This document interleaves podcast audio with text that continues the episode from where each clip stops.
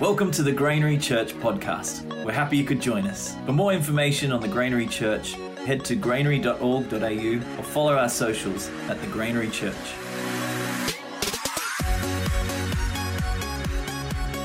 I'm really excited about tonight's message, and um, there's a few reasons for that. Firstly, I'm feeling really empty and flat, so you know the Holy Spirit has to do something.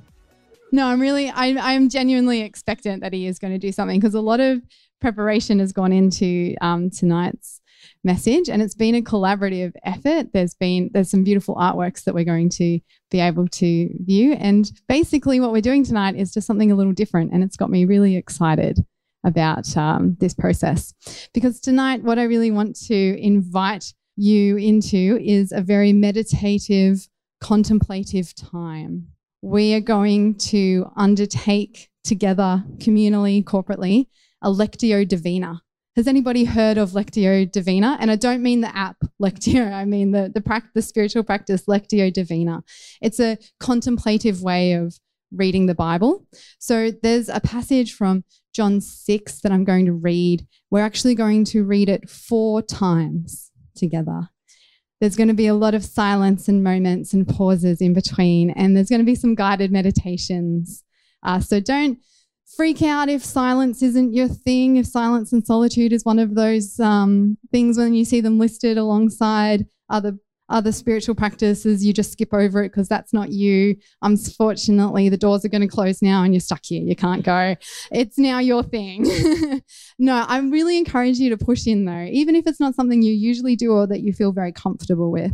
And uh, there are some beautiful reflection cards available. And there are some pens that are going to come around now as well, or in a moment. So I encourage you also to put your phone away if you can if you're somebody who's not waiting or you know needing to be hinged to your phone tonight put it away and use this to write things down your notes down. You can then translate that to an electronics system later. I would just encourage you just to reduce the distraction because it's very hard to be distractionless even when we don't have our phones on us because our minds like to help us out when there's a pause and a silence. Anybody else get this? You stop for a moment and then you remember that thing you've been trying to remember to do all week. when that happens tonight, I would just encourage you to just turn your attention back to the scripture, the last question I asked you, or what it is that the Holy Spirit might be speaking to you. Don't beat yourself up if you get distracted a hundred times, because that's only going to distract you more. Just turn your attention really gently back to what it is that is on offer tonight. Uh, so before we get into our meditation, I just wanted to give a really brief framing for where this idea came from. It's come really from a question that I've been contemplating a lot lately, and it's a very simple echo from a theologian called Gareth Jones. And it's very simply this When is Jesus for us? And it's distinctive in my mind because it's not the usual question what did Jesus do? What did Jesus do for us?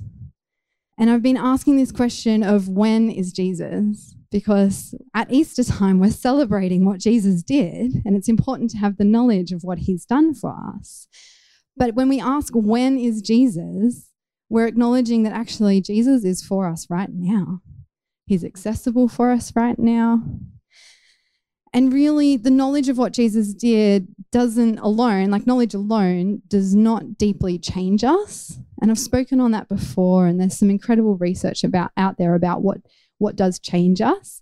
But I think that by asking when is Jesus and when is Jesus for us, really what we're saying is I'm interested in learning how to open myself up to these stories of Jesus to do their work on me. I'm interested in opening myself up to truly being transformed. It's not enough for me to just know the stories, I want to inhabit them. And that's where true transformation happens. Recently, I've been reading um, about imagination, and I stumbled across this incredible line from Jim Friedrich, who was writing about preaching at Easter time. So it's very suitable. He says, Easter isn't something we remember, it's something we live and breathe. And I just love this idea of an embodied spirituality. I've spoken on it before. You're probably going to hear me going on about it again and again in the future because I've really been on this mission to understand how can we truly embody our faith. And that's taken me to a beautiful book by James K.A. Smith called How to Inhabit Time. And he says this Being a Christian, then, is not so much a matter of believing something about God as much as living in light of this event's cascading effects on history. Christian faith is ongoing participation in the Christ event, which continues to rumble through history. Christianity is less a what and more a how, a question of how to live given what has happened in Christ. And so, as I've been trying to unpack this in my own life, Lectio Divina has been a spiritual practice I've turned to for the last 18 months until it's kind of become incorporated in my weekly rhythms. And when I first started, I used uh, some guides for it. So, I'm just my privilege to be a guide tonight through this really exciting practice. So, you ready? Holy Spirit, we want to start by inviting you into this space to meet us and to guide us. We want to encounter you tonight. Amen. Often we look for the Spirit in the extraordinary when God has promised to be present in the ordinary. We look for God in the fresh and the novel, as if grace were always bound up with the next best thing. And we live in a capitalist world that has habitualized this consumerist way of thinking in us. But God has promised to be present in the ordinary. Jesus encouraged us to look for God in a simple, regular meal. Even in the communion, in every meal we take. John 6, verse 35 to 40. Then Jesus declared, I am the bread of life. He who comes to me will never go hungry, and he who believes in me will never be thirsty. But as I told you, you have seen me, and still you do not believe. All that the Father gives me will come to me, and whoever comes to me, I will never drive away. For I have come down from heaven not to do my will, but to do the will of him who sent me. And this is the will of him who sent me, that I shall lose none of all that he has given me, but raise them up at the last day. For my Father's will is that everyone who looks to the Son and believes in him shall have eternal life, and I will raise him up at the last day. I'm going to read it again a little more slowly this time. And this time, as I read it, listen for a word or a phrase that stands out to you. And if something catches your attention, write it down. Then Jesus declared, I am the bread of life. He who comes to me will never go hungry, and he who believes in me will never be thirsty. But as I told you, you have seen me, and you still do not believe. All that the Father gives me will come to me, and whoever comes to me, I will never drive away. For I have come down from heaven, not to do my will, but to do the will of him who sent me. And this is the will of him who sent me that I shall lose none of all that he has given me, but raise them up at the last day. For my Father's will is that everyone who looks to the Son and believes in him shall have eternal life, and I will raise him up at the last day.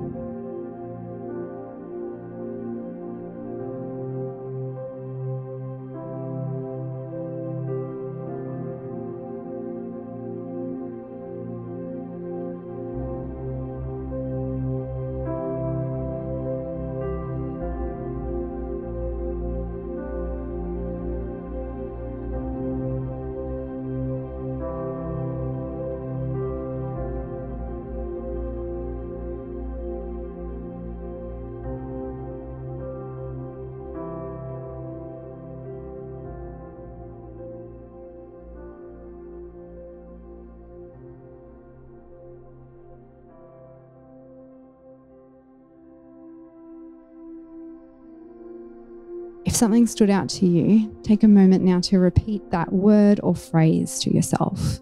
Say it quietly out loud if you want to, or just run it over in your head.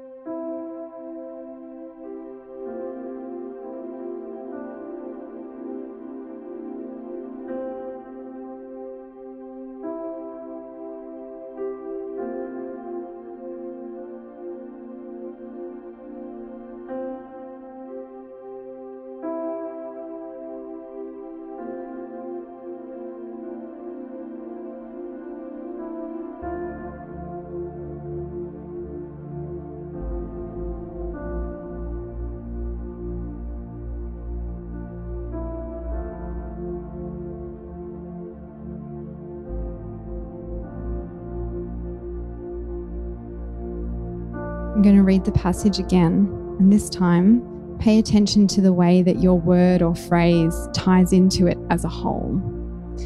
You may discover as we go another word or phrase that's jumping out, write that down as well. Then Jesus declared, I am the bread of life. He who comes to me will never go hungry, and he who believes in me will never be thirsty. But as I told you, you have seen me, and still you do not believe. All that the Father gives me will come to me, and whoever comes to me, I will never drive away. For I have come down from heaven, not to do my will, but to do the will of him who sent me. And this is the will of him who sent me, that I shall lose none of all that he has given me, but raise them up at the last day. For my Father's will is that everyone who looks to the Son and believes in him shall have eternal life, and I will raise him up at the last day.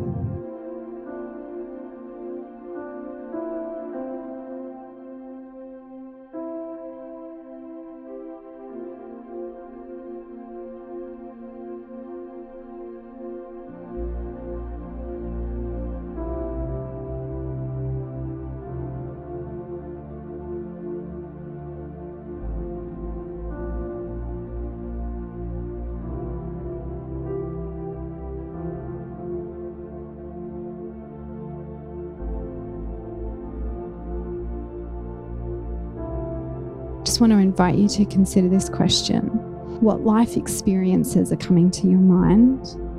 Or maybe there are some thoughts or pictures or images that are also coming to mind. Don't just push them away right now. Just if there's something that comes to mind, a specific person or situation, this is an opportunity now to give that to God and tell Him what it is that's on your mind. Remember, as you do this, you are not alone. God is with you and has promised to be with you in the ordinary, the simple, the regular parts of life.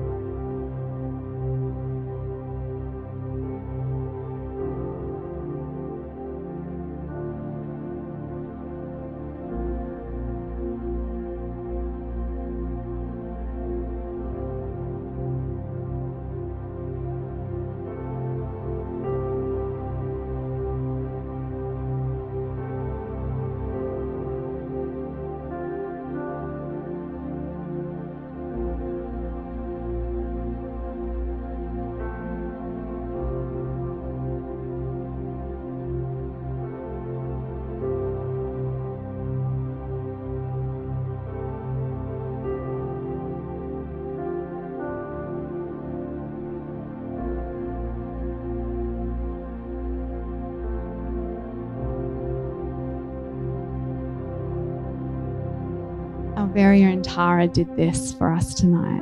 We're going to spend a few moments considering it And as you do, I just want to invite you to consider what details in this scene stand out to you. I want you to ask yourself what feeling it's evoking in you, or even where you see yourself in this picture as well, if you can see yourself in this picture, and what it is speaking to you.